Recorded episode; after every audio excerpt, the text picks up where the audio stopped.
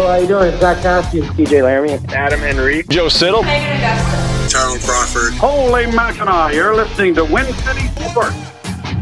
What up, everybody? Welcome back to the Win City Sports Podcast, Windsor's only local sports podcast, presented by Amherstburg Chevy Buick GMC. Available wherever podcasts are found, including Spotify, Apple Podcasts, and the new Facebook podcast. Bringing you interviews with athletes, coaches, entrepreneurs from and in the Windsor area every Monday with your host, yours truly, Drake Demore. Again, every Monday. Follow us on Twitter, Instagram, Facebook, all sorts of social media at Win City underscore sports, as well as give us a subscribe on our Win City Sports YouTube channel. Give us a review on any app you might use. Share the podcast. Tell your friends. After five years going strong, we're very easy to find. W I N C I T Y is all one word, but we need the help of Windsor and Windsor's voice to spread the word of Win City Sports, still going strong all these years later and having fun doing it. But today is Monday, November 22nd, 2021, and it's episode 234 of Win City Sports. We've got a lot to talk about before we get to our guest this week on Win City Sports. Uh, we're going to start off talking about the St. Clair Fratmen in a minute. And of course, later on the show, talk about the Windsor Spitfires picking up a big win on Saturday after a Thursday night loss that I went to on Thursday. Um, and of course, we will talk about Windsor Lancers, all Windsor Lancers sports, some St. Clair Saints, and as well uh, Kyle Prepolec uh, picking up a victory in the MMA world. Uh, back to it. We'll talk about that later on in the show if you if you've missed it. Uh, but again, we got to start off with talking about our St. Clair Fratmen football. I always record Sunday night. This comes out Monday morning. Um, but yeah, recording Sunday night. So as of now, last night uh, went to the game. Got there late. Not gonna lie, got there a little late. So if you're not familiar, um, St. Clair Fratmen are an incredible team. Um, they always have been, and I'm sure they always will be. Their greatness will continue. Um, but basically, this year, completely undefeated, six and zero, um, absolutely crushed every team. The closest game they had was against London, with maybe a 10 to 20 point def- or difference. Um, they end up going to the final, the OFC final, Ontario Football Conference final, against the London Beefeaters. The winner of this game goes on to national championships to play the winner of the the Western League. Um, they actually uh, played the same night, and so the matchup is set. I'm just I'm not familiar with who, but anyway. So I go into this game, you know, undefeated team, uh, beat London before. Um, come in and it is three nothing for the St. Clair Fratmen. Again, I got there a little late. Got to go to On the Green for the first time this uh, winter season. Uh, great place, by the way. And um, yeah, come into the, the second quarter, three nothing. Uh, a tight game, tight game throughout the entire game. Um, Lancers offense still striving, but the the name of this game for both teams was defense. A tight matchup throughout the entire game. Throughout the remainder, we saw the Beefeaters give up two safeties and the Fratmen score another touchdown to bring them up to a total of 14 nothing. This is towards the end of the game, uh, less than three minutes left, up 14 nothing, where it took a huge turn. Uh, fortunate mishap. With just two minutes on the clock, the Fratmen look for a punt at their 30 yard line. The snap goes over the punter's head and trickles into their end zone. Jake Holloway fumbles the ball for it to be recovered by the Beefeaters for a touchdown to bring us to a minute and 49 left in the fourth quarter. Let it be known he had no chance of, grabbing this thing. It was way over his head and way deep and past him.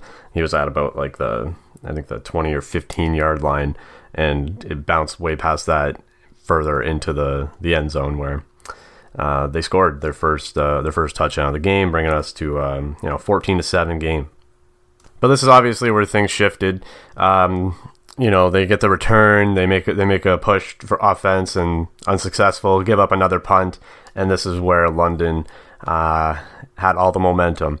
They they start making gaining incredible yards, throwing deep long bombs to get them to the end zone again, ties it up with the extra point, and now we're at 14-14 with 54 seconds remaining wild turn of events, to say the least.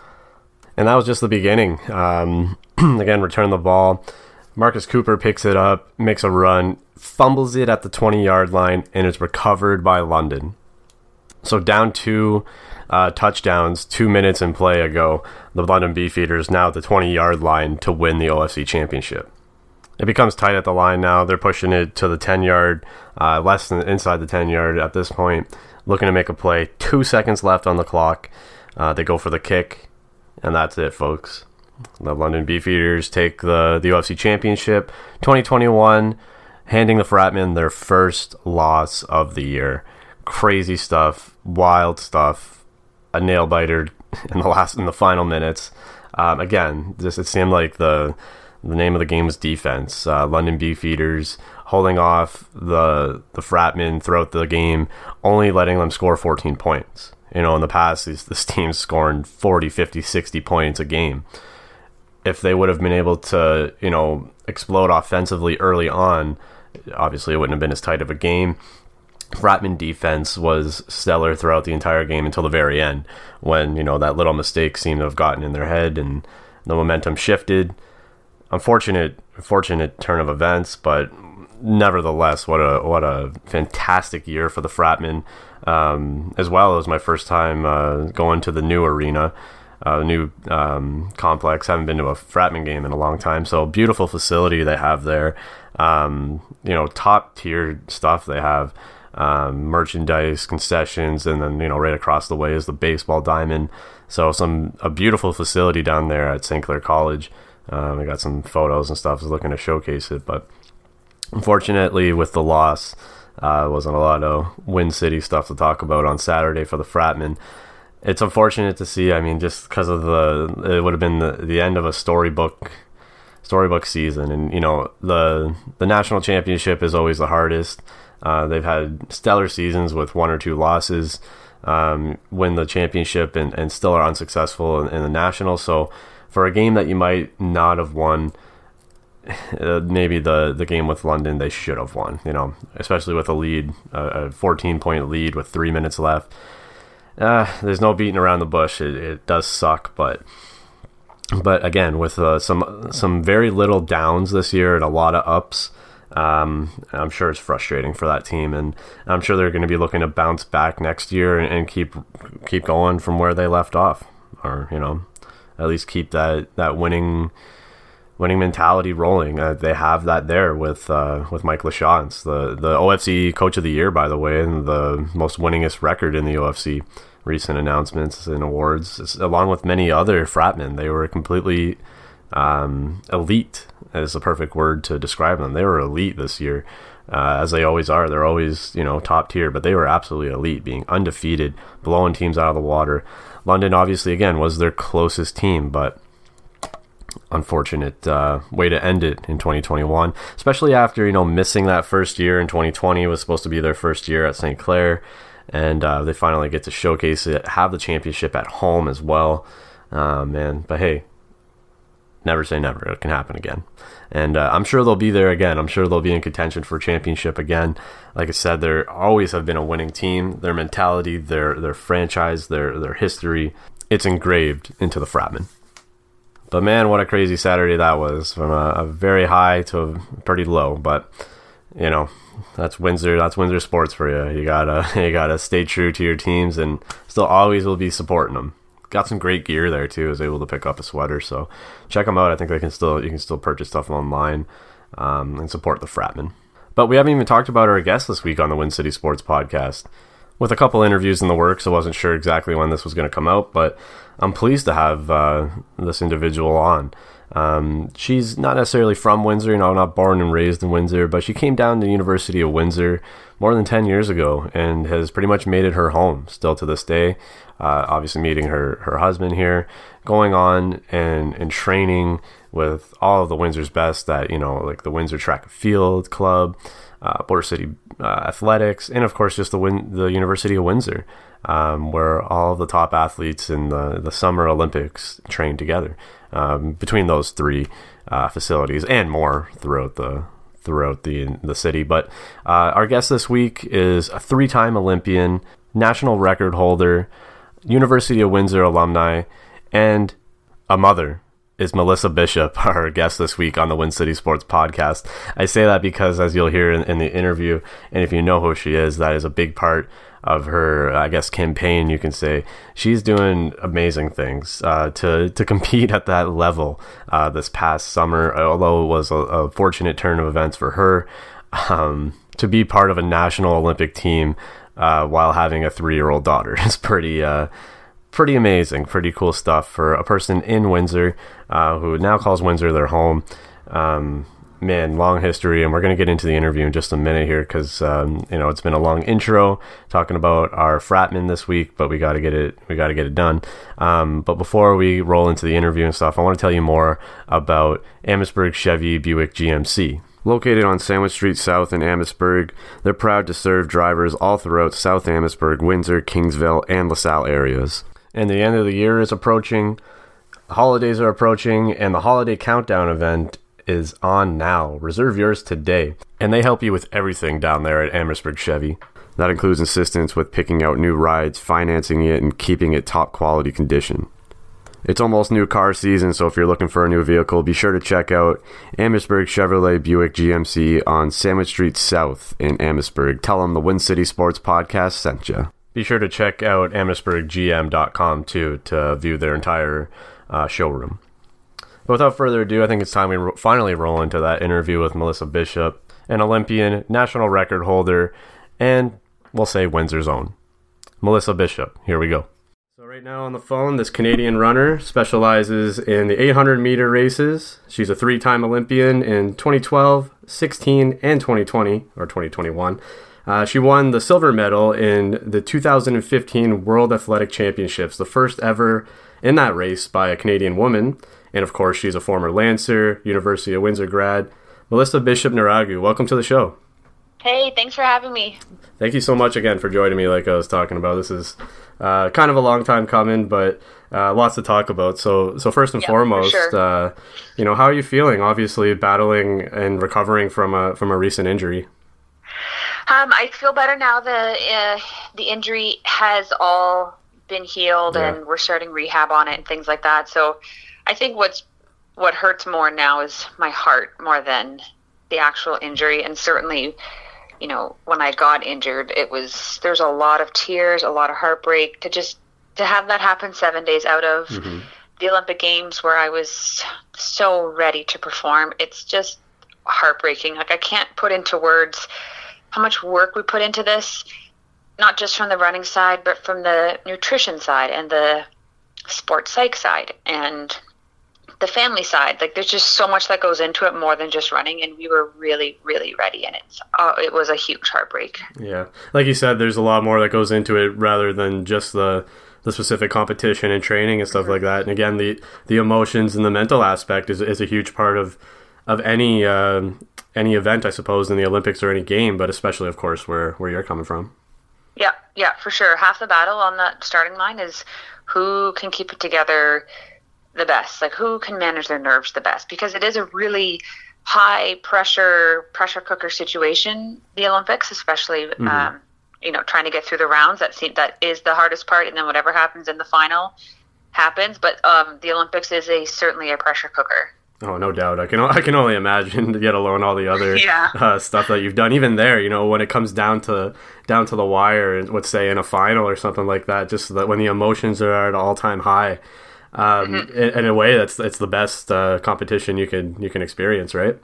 Oh yeah, for sure. When you can when you can have your fitness and your your emotions and all of that line up in one race, then it is just magical what can come through. Yeah. And it's it's hard to achieve that. You can't achieve that in every single race and sometimes you don't achieve it every year and it's it everything has to line up. And hopefully it you line it up right so it happens at the Olympics because that's that's the that's what we do and that's what we train for ultimately in these careers is is the Olympic games. Of course, that's what it's all about. That's the that's the Yep. Super Bowl, I guess, right? Yeah, And, it is. um, you know, again, a long time, uh, a long road to this most recent Olympics, yet alone any of them, and this, you know, this last year or two, how crazy it's been. Um, Mm-hmm. But you know, aside from that, just to get to know you a little bit. Born and raised in the Eganville area, so what was life kind of growing up like for you? We grew up on the countryside uh, my brother and I and my family, and you know we played outside a lot. We Mm-hmm. there wasn't a lot of things to do inside. I mean, internet wasn't. We didn't get dial up till I think I was in I don't know middle of elementary school. We got dial up, and even then that was awfully slow. Um, so it was like TV and being outside. We skied a lot. Um, my brother and I both played a lot of sports growing up, so we were on the road quite a bit. We uh, we traveled Canada, um, our family, and our family is a really like close knit unit on both sides of my my parents. So, you know, every holiday we would be with them, and uh, you know, it was life was great growing up there. That's awesome. I mean, I've been t- uh, talking to a lot of people, obviously, throughout the years, and, and more recently, a topic that comes up a lot is is support. And you know, of course, uh, having the support of your teammates, your coaches, and all that stuff is incredibly crucial. But to have the support of your family as well, and like you mentioned, just kind of being that tight knit uh, family on on both sides of, of your family. You know, sometimes some it's like oh, you know, I'm closer with one side or the other, but to have that is very important too to to help you get through everything that you know that you've done in your in your short life as well. Yeah, I mean, they were they have been my supporters from the very beginning, and you know they they started me on this career and this journey. Um, just having my family support and the support of my hometown Eganville and the Ottawa Valley, they've been tremendous in getting me to where I am today. And you know, that's just that's just where I came from. I mean, I, I'm sure a lot of people from small towns with or within tight knit communities can can say the same thing that they help put people on the radar. Exactly, and always you know true to where you're from, true to your roots, and, and just never forgetting where you came from. I guess, right? Yep, that's right. Yeah. It's awesome. And like you know, I was, you kind of mentioned it. I was going to ask if you were like a big sporty kid growing up, if you played lots of sports, and and when and how you kind of took a liking to like the track and field events, probably as soon as you could, right? Yeah, I think um, you know we played tons of sports. Like I said, I played multi sports up until my last year of high school. Actually, didn't specialize in track and field almost until I got to university. Okay. So I think my my first love was hockey. Um, I played ringette for a couple years, and then I moved to hockey. Uh, women's hockey really started to take off around the time that I had started. There was really no leagues up home, anyways. In Toronto, I'm sure there was, but in the Ottawa Valley, there wasn't a lot Yeah. of leagues. So uh, a, a girls' league formed, and you know all my friends were doing it. That's half the reason I did my sports was because all my friends were in it. And it was just a social thing for me. But I actually love the competitive competitiveness of it. And Yeah. I think, um, you know, I fell in love with running immediately. I saw really great results immediately too. So I think that also helped. You know, if you could just go into something and you're kind of good at it and you could just keep going, it's a lot easier to stay in it. Um, that being said, I didn't always have good results. I wasn't always on top, but when I first fell into it, I knew that I I loved it. Um, soccer is how I found out that I actually had some speed and I could run, like I could do the endurance events. Um, So I don't know. We, we my parents put us in everything. We were very fortunate to be able to have that opportunity, and we tried everything. And uh, you know, nearing the end of my high school career, I focused on mainly three sports and loved every minute of it. That's awesome. It, it- it's interesting because you know, you talk to a lot of people, and you know, for example, like the typical hockey player story. You know, started playing timbits, grow up, just wanted to play in the NHL. Like, not a lot of people, you know, um, have a similar path as you, of course. So it's always interesting to learn, you know, where these kind of loves come for for from for the, Yeah. the sport that you have now, right? So Yeah, everyone's story can be so different, and I hear so often that people start out in one sport and then they end up in a completely unrelated sport, and they're at the Olympic Games winning medals, and it's just unbelievable, eh? I don't know. You you have to try everything. I think that's that's what it is. Oh, absolutely. Especially uh, being at that young age too. You don't want to limit yourself on anything, and No, God no. yeah, and like you had even mentioned yourself, like then you start to see some success as you get older. Um, Yep, that's right. That being said, because again, like. Uh, again, everyone's story can be different. I look at it as like, you know, when does track and field really get introduced to you as a as a human? You know, it's usually in like grade school or high Yeah. school. So I figure like that's what might have happened with you. It's likely the, the odds, but uh, again, just didn't really uh, get into like the competition aspect full full force until towards the end of high school because again, you started to see the the path. Yeah, I mean, I first was introduced when I was in grade 4 Um, that was the soonest that we were allowed to go out and try out for the the track and field and cross country team, and there was one track and field competition the entire year. and I think I did every event other than shot put, and there's one other field event I didn't do. Um, like I did everything. I just loved it so much, and um, I I continued just to go out for the team and participate. And then I joined the Ottawa Lions Track and Field Club because I did actually love it so much, and I had asked my parents, like, could we, could I go to Ottawa? Like, could we do that trip? Because it was an, it was two hours one way. Um, we had no track clubs where we lived. Mm-hmm. Was that something they could do? And they were like, yeah, if you want to do this and you want to put the effort into it and you love it, then yeah, we can do that. So I started that in grade eight.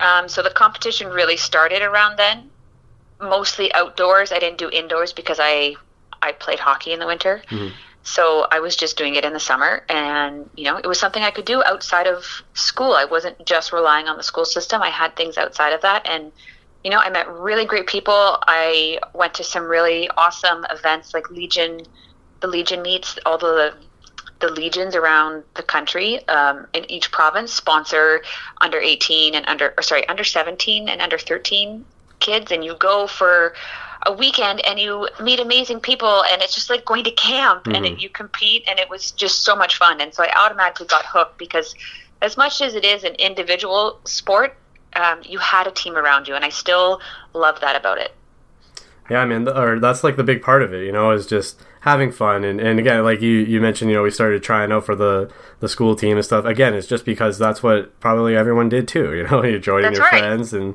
just wanted Yep. to be part of it.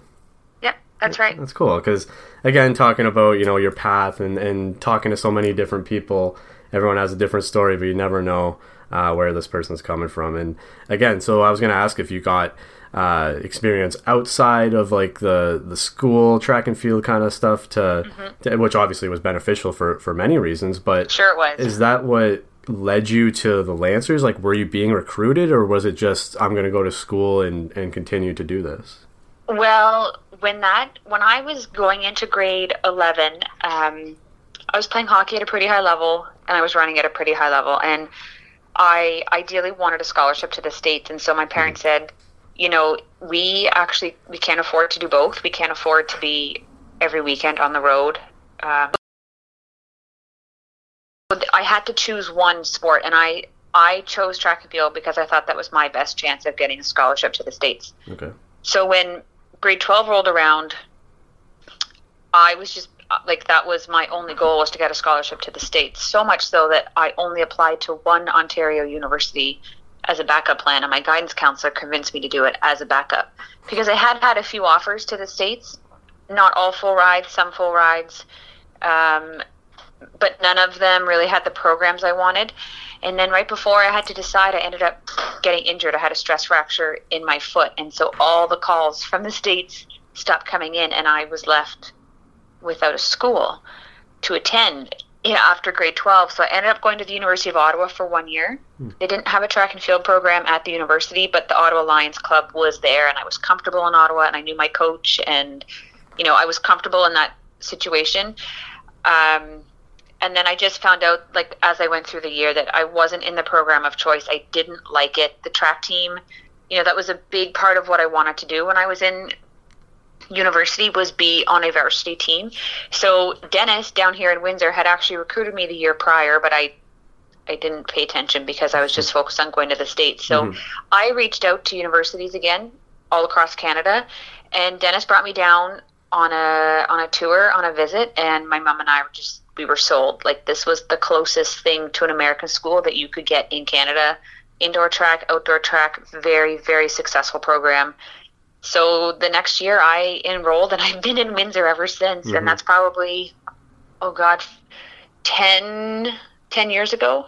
Yeah, at least that's uh, like I was trying to do some research today, right, and find you know when you were kind of started. Like the earliest I can find for the Lancers like 2009, maybe 10, right? So Yeah, well, yeah. I, so I think I started in the 2007, 2008 year, maybe oh wow, 2000. I graduated in 2011 Mhm. um, from my my education, the Bachelor of Education. So I did four years prior to that. Mhm. Um, so yeah, we I fell in love with the program. Dennis obviously took me under his wing, and Yeah. we were very, very successful together. And uh, yeah, we did we did great work together, and he he has put me where I am today. Yeah, I you know what I, I was gonna wait till the end to, to do this, but what's I think it's a good time to do it now. I mean, of course, he Yeah. was very instrumental in your career. Oh God, yeah. And I seen just recently uh, a recent tribute that you made to him. Um, you know, so what what can you say for for a man like that, right? Oh God, there are not enough words to describe this man. I mean, if you knew him, anybody who did know him or had the pleasure of just crossing his path, you knew that he was the most kind, gentle person, and he liked to win. He built the University of Windsor program from ground zero, and he built it into one of the best programs in the country. I'm so thankful I went through the program when he was there, and I mm-hmm. was under his tutelage. He was a mentor to me. He taught me everything I needed to know in track and field, and he taught me some things about life too. Um, you know, I became really close with his wife Janet and their kids, and you know, we're still we still are in, in touch um, now. Uh, but Dennis made me realize my dreams. My dreams were just dreams until I came to Windsor, and then as I worked through the program, Dennis saw the talent I had, and he knew that I would work, and I was willing to literally do anything he told me to do on the track. And it was just, I think athletes and coaches work so hard to find these relationships. And Dennis and I, you know, we had to work on it. We absolutely had our ups and our downs, and we disagreed on numerous things, but it we just worked together. Drake, we clicked, and you know, he he made me a three-time Olympian. He made me a Canadian record holder. He put me fourth in Rio. He did so much for me. and what almost could have never been if you didn't come Yes. to, to Windsor, right? I know that's the scary bit, and that's the the whole what if. What if I didn't come to Windsor? Where would I have been? Would I even have gone to pursue this after after sec after university? Like would I would I go right into the working world? And he actually um, helped convince my parents after I graduated university to let me take a year to just focus on trying to make the Olympic team. Because I'll be honest, I think they still thought it was kind of like a pipe dream Yeah. Up until that point. So when you graduated, was that that had to have been before 2016? Uh, yeah, so 2012 was my Oh, first game. 12, So I yeah. graduated uh, 2011, and I had plans to go back to do my master's. I don't even remember in what it was that long ago. uh, to go back and do my master's so that I could still continue to train with Dennis. But I had, you know, I'd met a lot of high performance athletes. Jamie Adjetey-Nelson was also vying for a spot in 2008, and you know, for that Olympics, and he was still training for 2012 and so he knew he was training full time and he knew what it took. So you know between him and my husband oc and dennis we we sat my parents down. We're like this is this is the deal. Like melissa needs to train full time she can't be distracted by school. She needs to be rested. She needs to have the availability to travel last minute um, and we just need to pour everything into this so i think they they knew like if we're going to put everything into this for one more year, we're going to give it one more shot, then yeah, we're on board. And turns out they were on board for the next uh, six, eight years. How the tables turn when you're sitting mom and dad down. They had to have been a little intimidated. to, like, What's going? What are you? What are you telling me now? Right? Like, yeah, right. You're not That's going out to get a job. yeah. Yeah, no, that's not how they were at all. They just wanted the best. Yeah. Um, they were very supportive, and of course, they're worried a little bit. You know, it's your kids are going after a really big dream, and what if they fail? That's always a what if. But they were always there, no matter what. Even if I didn't make that team, they would have been there for me. Yeah. Yeah. Again, just even if you would have had more success elsewhere, even if that was possible somehow, just none of this would have happened, and you know, it's it's not worth it, right? To to, No. to give up what you've had with your relationships and stuff like that, just in No, Windsor that's alone, right. And um, what, let's rewind a little bit again. So you start, you come to Windsor. Obviously, uh, some magic starts to happen with your coach and, and your team and stuff like that. Must be competing CIS, OUA stuff, and, and God knows what else, leading you up to those qualifiers uh, for the 2012 Olympics, right? Like obviously, your your entire uh, university career is what really led you there. Yes. So Dennis took, um, because there is no outdoor season in track and field in the, the CIS or the U Sport Now system. It's just an indoor season. So Dennis would take a group of us over to Europe every year to race the circuit over there because he he had done it. He obviously was a huge track and field fan, so he knew what it was and what it was about, and he had some pretty good connections. So he took us all over to experience international racing. So we did that um, for a couple summers. Actually, we did that every summer from that point forward. Um, it just became Dennis and I later on. But um, you know, we raced a lot in the states, and he knew where the opportunities were and what races I needed to be in in order to achieve those goals. And so that's what really helped get me to those qualifiers in 2012. He took me down to the Cayman Islands that year, and that's where I got my first B standard. And at that time, you needed an A standard and a B standard, and it was just it was so confusing. But anyways, I ran my first B standard there. Um, and I remember calling my parents, and they were at a Johnny Reid concert, and I had to call them like three times before my dad realized his phone was his phone was ringing, and I'm just like I'm screaming at him on the phone, like I got my first B standard for the Olympics, like this is this is real now, this could actually happen, and they were just out of their minds excited. They were so so so excited, and then uh, we went over to. Um, we went to Arizona. He flew me to Arizona to race to get my other B standard, and then all I had to do at that point was perform at the trials in Calgary that year and finish top three, and I did, and it was amazing. It was so much fun. It has to be like one of those, you know, golden moments for you once you realize like I'm on my way. I ah. punched my ticket, right? That is a moment that will forever be etched in my mind, and I think it will be. Those are the moments that are that are really great memories for a lot of athletes is the moment you realize that you're an Olympian. Yes. That is that will forever. I will remember every single thing about it. Um, and two, like for my other Olympic teams, for sure, because those were not givens. But there's nothing like your first. That, yeah, that's what I was going to kind of go on to say too. Is like the first experience has to be very special, yet alone any Olympic experience. The first time Yes. has got to be probably a little Yes. overwhelming, but It is, and it's it was a completely different experience than my last two Olympics. Um, but you know, they were all experiences that I needed to have so that so that I could become the athlete that I am today. Because you know, if I had just stepped off the track after 2012 and retired, I I wouldn't have been satisfied with my career. Um, and I knew what to expect. I had a lot of room for growth in each of those quads to work towards the next Olympic Games. And you become very comfortable competing at that level. And that's why, you know, I stress to a lot of younger athletes like this took time for me to get here. This was not like my first games, I didn't even make it out of the first round. It took time, it took lots of experience to get where I am today. And sometimes, yes, it does happen for those right out of the blocks, but for the most of us, you need to just buy your time and and and grow and mature. yeah, it's all it's all part of your story too, right? Like Yes, 100%. makes you who you are. And that being said, this is a big bulk of it, of it too. Is after those uh, 2012 games, uh, leading up to the summer of 2015, uh, you won the gold at the Pan Am's in Toronto. That World uh, Athletics Championship, making history, breaking records, like we said. So it had to have been maybe some crazy times for you, but some fun times for you. Like a, a very busy summer.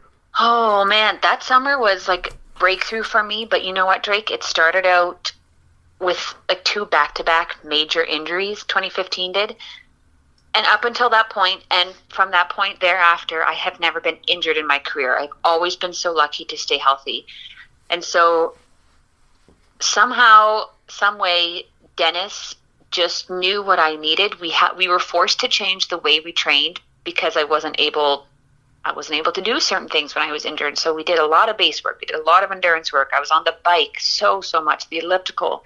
So I, I, I built this huge engine, um, cross training basically. And so when I came back and it was time to fly, man, did we roll. And I was just this underdog. I just had this like body armor on me, if that's what you want to call it. I find this is the best way to describe it. I had this body armor and nothing could dent it. Like I was feeling so good and so confident in the work that he'd given me and the, the work that I had put in that I was just flying under the radar. And I worked really closely with a sports psychologist for the first time that year. And that made a huge difference. That was the difference between that gold medal at Pan Am's. Like, I, I don't know if a lot of people have seen that race, but it was a very tight race between me and the American Alysia Montaño. And it was, that was the psychological stuff was the difference in that race. And from that point on, it just like skyrocketed me that summer. Like Yeah. I just had this bounce to my step and this air of confidence that like you could not F with me because I was feeling so good. And I mean, that was one of my my best years yet. That was when things started to like really open up and fly and like mm-hmm. holy shit, I can really be the best in the world at this point. Yeah, and something we talked about at the beginning too, with you know the whole mental aspect of it, and and trying to stay in that composure. Once you do, mm-hmm. keep that momentum riding, right? Yep. Yep. So when I went into the 2016 games, and I, I, I don't know if I have said this enough, but standing on the line in that Olympic final in the 2016 games, that is the most comfortable I have ever been on a start line. And it's odd to say because it's the Olympic Games and it is a pressure cooker, mm-hmm. but you know, I had worked so hard. I was so confident in the work that I had done. I was so confident in the psychology side of it, and I knew my abilities. So I think that's why I was so confident. Like I could step on a line at the beginning of every season. I would be more nervous than I was in that Olympic final in 2016, and I wasn't. I was I was ready to roll in 2016. Mm-hmm. I mean, you were in your element. You made it your element, Yes. right? And that's Yeah, why that's you're right. so so calm, right? Yeah. You know, they always say like you know your heart rate should be going up, but when your heart rate goes down in those situations, those are the people you should be scared of.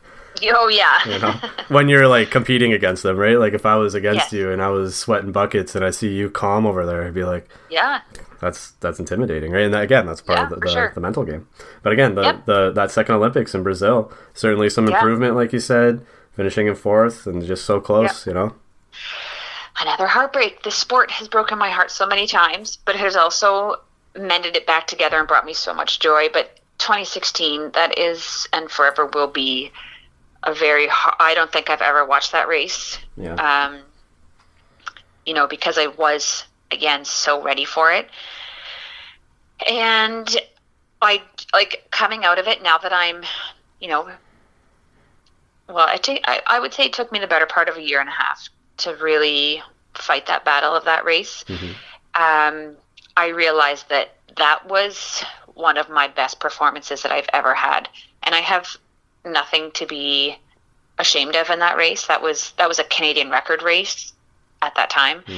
Um, and I literally could not have done anything different. I have zero regrets out of that race, and that's not very often that you find that. Again, it's it's the competition, the highest competition in the entire world, right? So Yep. it's not, Yep. you know, it's, It's not, not. It's not Ontario. It's not Canada. yeah, the it's not like world. you lost to like someone that you should have be- beat. Basically, is what you're saying is you know, Right. It was the best of the best.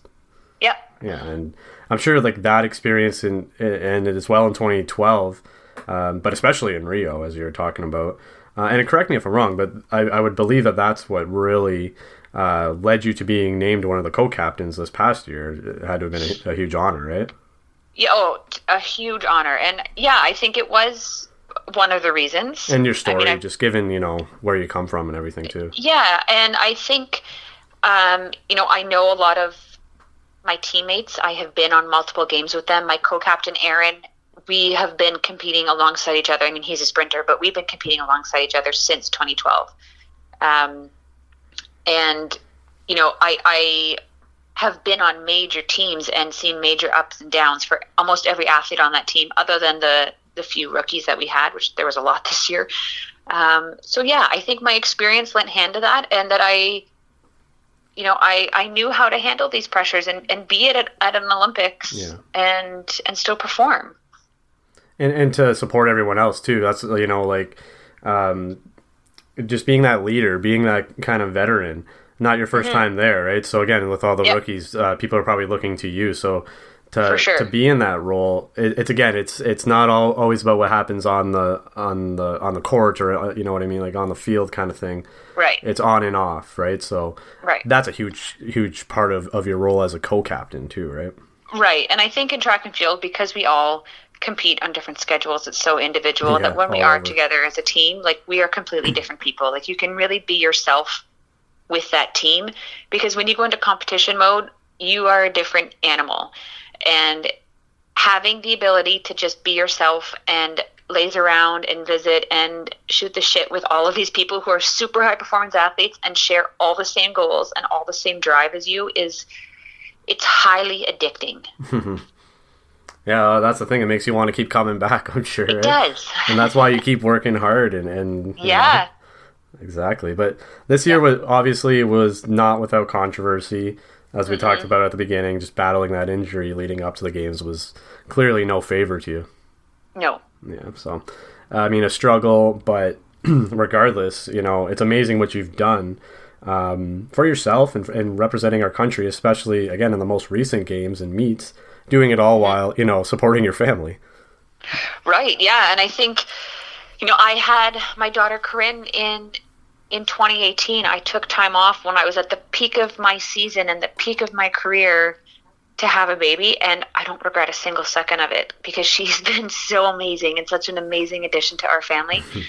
the what what gets me the most other than like actually not being able to compete and show people the hard work that myself and my team have done this year is showing moms and women that you can have children and you can have a family and you can come back to work and perform at your best. And I so badly wanted to be that that person, that representation for for women. Um, I still think I am. I just it Oh, wasn't yeah. how I envisioned it. Um, Yeah, like I envisioned be, myself being on a podium. To be truthfully honest, Yeah, um, but I still think that women do understand that yes, like you you can have it all. yeah. I think just being there um, is the accompl- is is what you're talking about. You know. Yes, yeah, and to, to represent again represent the country and give give an example for the all the women of, of Canada. You know, had alone Mm-hmm. Windsor or, or or Ottawa or something like that. yeah, yeah. Just and not just cool. those with families, but even the that younger generation, because there's such a gap between like young young kids and like high performance. That we are losing a lot of girls in sport in between there, and I think you know just being able to appeal to that generation is a huge plus, and to be a um, like a mentor or a role model for those girls, that's a huge honor. Yeah, and I think you've you've accomplished that. You've done exactly what you Thank set you. out to do. Yeah, absolutely. Like just doing the research and, and leading up to the Olympics this year, and better yet, again the the previous year because it's it spanned two years. Just. Yeah. see, just seeing your name and your likeness on stuff.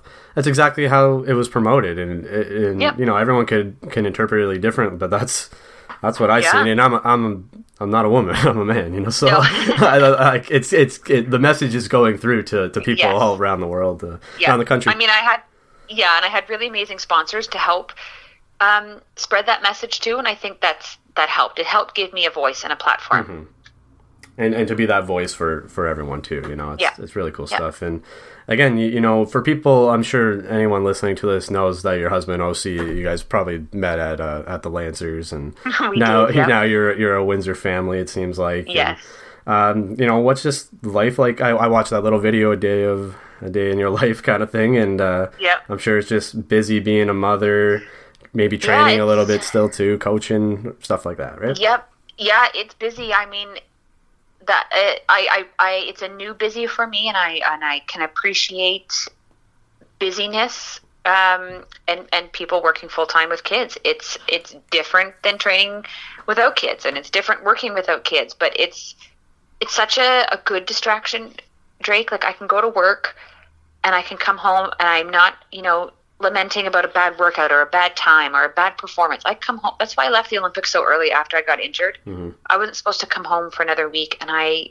I came home because I needed their energy. I needed their distraction. I couldn't be in that Olympic village anymore, seeing people healthy and running and performing. It was just yeah i get it yeah. it was awful to be around and i really needed my family i needed their energy and oh my god to see her face when they picked me up at the airport that hmm. was my god it was worth the 24 hour Hmm. yeah that's day everything right yes it That's is all. everything and like it, it's it's a great uh, example or metaphor or whatever you want to say to what we were just talking about, you know, and, and being that Yep. representation for women, and and that's exactly it right there, right? yep that's right That's awesome stuff, and again, like to to kind of be like a Windsor person, it, it's cool for for us here to to promote you, be proud of you, but yet along the entire country, it's just so cool, and you know, I don't know if you have anything planned for the future. But you know, Windsor's always going to be supporting you. Know, Canada's always going to be supporting you. It's just cool to hear these stories and you know talk about traveling the world through a through a, a little game that you you've been doing your whole life. Yeah. It's really cool stuff. I know it is pretty cool, and I will say Windsor has certainly adopted me as one of their own. I'm not from here, but I feel like I've been here forever. The people have been so generous and so kind and so supportive. I have met the most amazing people here. I don't I actually don't see us leaving. Yeah. we love it here so much. Yeah, that's awesome. Windsor's a good spot, and you know, like It is a great spot. doing again just whenever i see like your name or some others pop up i'm like yeah they're from windsor and Yeah. someone might argue with me about it and i say no they're from windsor and i look at i'm like well, okay well, she's not from windsor but you know she went to She the, lives here now. she's she's from windsor basically Yeah. so yeah really cool just to to tell your story on here to document this stuff and again you know we like to talk about all the stuff that that you've done you've done some some amazing stuff so thanks so much for taking the time to do it Anytime. Thank you. Huge thanks to Melissa Bishop for coming on the Win City Sports podcast. Um, a long time coming, but a lot to talk about, and uh, great to do it after the most recent Olympics. A lot to talk about there. Uh, man, kind of so obviously sucks for her, but again, the story, as we kind of talked about before, is no matter what, um, no matter what the circumstances are, it's an amazing uh, accomplishment to accomplish as a mother. You know, to to get your body back in that shape uh, in so many years and get back to competing at the at the top level in the country and yet alone the entire world. Um, like you know, she does Commonwealth Games and national um, tournaments and stuff like that, but to to do it in the Olympics and just to even be there to represent the country, be a co-captain, all while representing you know obviously women, mothers, Canada, and Windsor. So it was a really cool thing to be able to talk to her here on the Win City Sports podcast and you know kind of tell her story, talk about things, and you know next is uh, is Osi. Got to uh, get him on and talk about his Lancer days and you know what else he might be involved in now. So that's to come. More to come in the, in the upcoming weeks as well as we lead into Christmas, which will be here before you know it, and we will be taking our Christmas and New Year's break. Um, usually two weeks, maybe three this time, um, just because of how it, falls. But eh, we'll see how, how I feel and, and who we get on the show. We got some some upcoming ones that with people that you've you've heard before here on the show, and some that you might not have heard from or of in a long time, and uh, maybe some you never heard of. You know, so that's the fun part of doing Win City Sports, as we I always talk about here on the show. Um, as again, we're gonna wrap it up fairly quickly today. We had a long intro talking about the Fratmen. If you missed it, lost in the OFC final. Little recap at the beginning of the show, pretty much, and uh, I don't know. I don't know if I did a good enough job, but that was my take. Being there, I, I, we never talk negative about anything really here on Win City Sports because it's Win City. We talk about all our wins in the win column, and I was confident that they're going to win that. And just an unfortunate um, uh, turn of events and, and ending. It's still fresh on my mind. I can't stop thinking about it, but. Uh, there were some win columns on Saturday night as well with our Windsor Spitfires absolutely crushing the Firebirds in Flint on Saturday night. Seven to nothing was the final. It was goaltender Matt Tavel's first OHL start, first OHL win, and first OHL shutout with 27 saves. And they actually played Flint again uh, yesterday at 4 o'clock at the WFCU Center. As I'm talking, the game is not over yet or uh, technically even begun. But, uh, you know, keep up on our Win City Sports uh, Twitter page for that. Always sharing and posting updates from Windsor Sports, of course. That big 7 to nothing win was an answer from Thursday night with a back and forth game with the Erie Otters. 7 to 4 final for the Otters. Uh, early 2 nothing for them. Spits tie it up, down again 4 2. Um, Riboud dropping the gloves after a big hit. Exciting game to go to. Back and forth until it was 4 to 4 in the third period. And Erie opened up and just, you know, kind of put them down. But uh, from there, of course, as mentioned, winning in Flint last night, playing Flint uh, again Sunday afternoon. Um, currently sitting in seventh place in the Western Division as of Sunday afternoon with a record of 7 6 and 2. This week we actually have uh, two games at home, but on Wednesday and Friday night. On Wednesday, the 24th, they're going to be welcoming in their rival London Knights for a 7:30 game, And then on Friday night, again at 7:30, welcoming in the Saginaw Spirit from across the border, and then kind of doing a home and home with them as they head out to Saginaw this Saturday.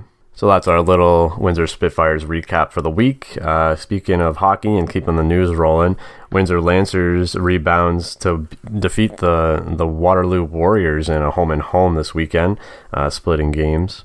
After falling to the Warriors four to two at the South Windsor Arena on Friday night, the Lancers beat the Warriors and their home barn three to one on Saturday. Sean Olson, Anthony Stefano, and Ryan Shaw each scored in the Lancers' victory. Up next, Windsor is back on the ice Thursday. That's the 25th when they lead uh, or head up, sorry, to London to take on the Western Mustangs. You can watch that game at oua.tv along with all the other Lancer sports. Also on Saturday, the men's volleyball team beat Guelph 3 to 1, along with the women's team also defeating the Griffins on Saturday. This week, we also have the women's and men's basketball team welcoming the Laurier Golden Hawks to the um, St. Denis Center at uh, 8 p.m. this Wednesday and 7 p.m. respectfully. Um, the women's hockey team will be in Laurier as well as men's on Saturday, as we uh, talked about earlier. And then on the weekend, the basketball teams will be going up to, to Laurier to, to take on the Golden Hawks in their home turf.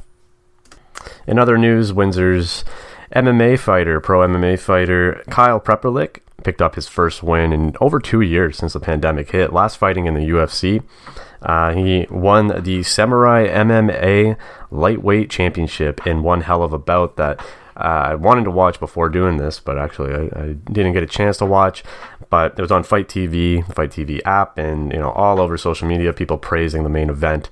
What a battle it was, coming to a decision um, with Kyle Prepolec, Windsor's Prepolec, defeating Michael Dupont from Montreal or Quebec, as this was actually at the Olympia in Montreal. So a triumphant return for Prepolec, uh, former guest on the show two times, you know, just uh, a couple years ago had him on. And then after his first UFC fight, got to talk to him about that. So just a huge congratulations to Kyle. Um, you know, some losses in the UFC, then the pandemic hitting and not being able to do what he does basically for a living um, a triumphant and emotional return and victory for Windsor's Prepolec. In other MMA news, it seems that Windsor's Randa Markos has been released from her UFC contract. Actually, after following a, a win, her first uh, win in, in, some time, she's an original of the UFC women's, divisions pretty much as well. Been there for a number of years, and a good run, you know, to, to stick around for so long. Uh, fought all over the world, and uh, who knows what's next for Randa. You can also listen to Randa on a previous episode of the Win City Sports podcast, including many other Windsor athletes in the MMA world, hockey, football, basketball, you name it. Check out some of our recent ones with Daryl Stevenson, Jordan Shallow, Ron Martinello. Uh, list goes on and on, and it's going to continue to go on as Win City Sports rolls into the new year very soon. But that is all this week on Win City Sports. My name is Drake Demore, and I'm here every Monday with a brand new episode of the podcast featuring an interview with local athletes, coaches, entrepreneurs, and more. Rather, they're from Windsor, living in Windsor, played in Windsor, did something in Windsor, have a tie to the city. Love to have them on and chat about the city and the things that they've done here and beyond. As well, every week breaking down and going over some recent local sports news for the Windsor and, and Windsorites and alumni. Thank you for streaming or downloading this episode as well on any app you might use, including Spotify, Apple Podcasts, and the new Facebook podcast, directly available on your Facebook feed. Um, we're on everything, every uh, podcast platform that there is, as well as social media at WinCity underscore sports on Twitter, Facebook, Instagram, uh, Reddit, LinkedIn, you name it. We're on everything. And we also have a YouTube channel, Win City Sports YouTube channel. So please give us a subscribe on there and a like or follow on any other social media you might use. And as well as we talked about at the beginning of the show, a review and, and share, you know, let the people know, let your friends and family know about Win City Sports and the Win City Sports podcast. You can also follow me, Drake Demore, on Twitter and Instagram at Drake Demore. But until next time, smell you later.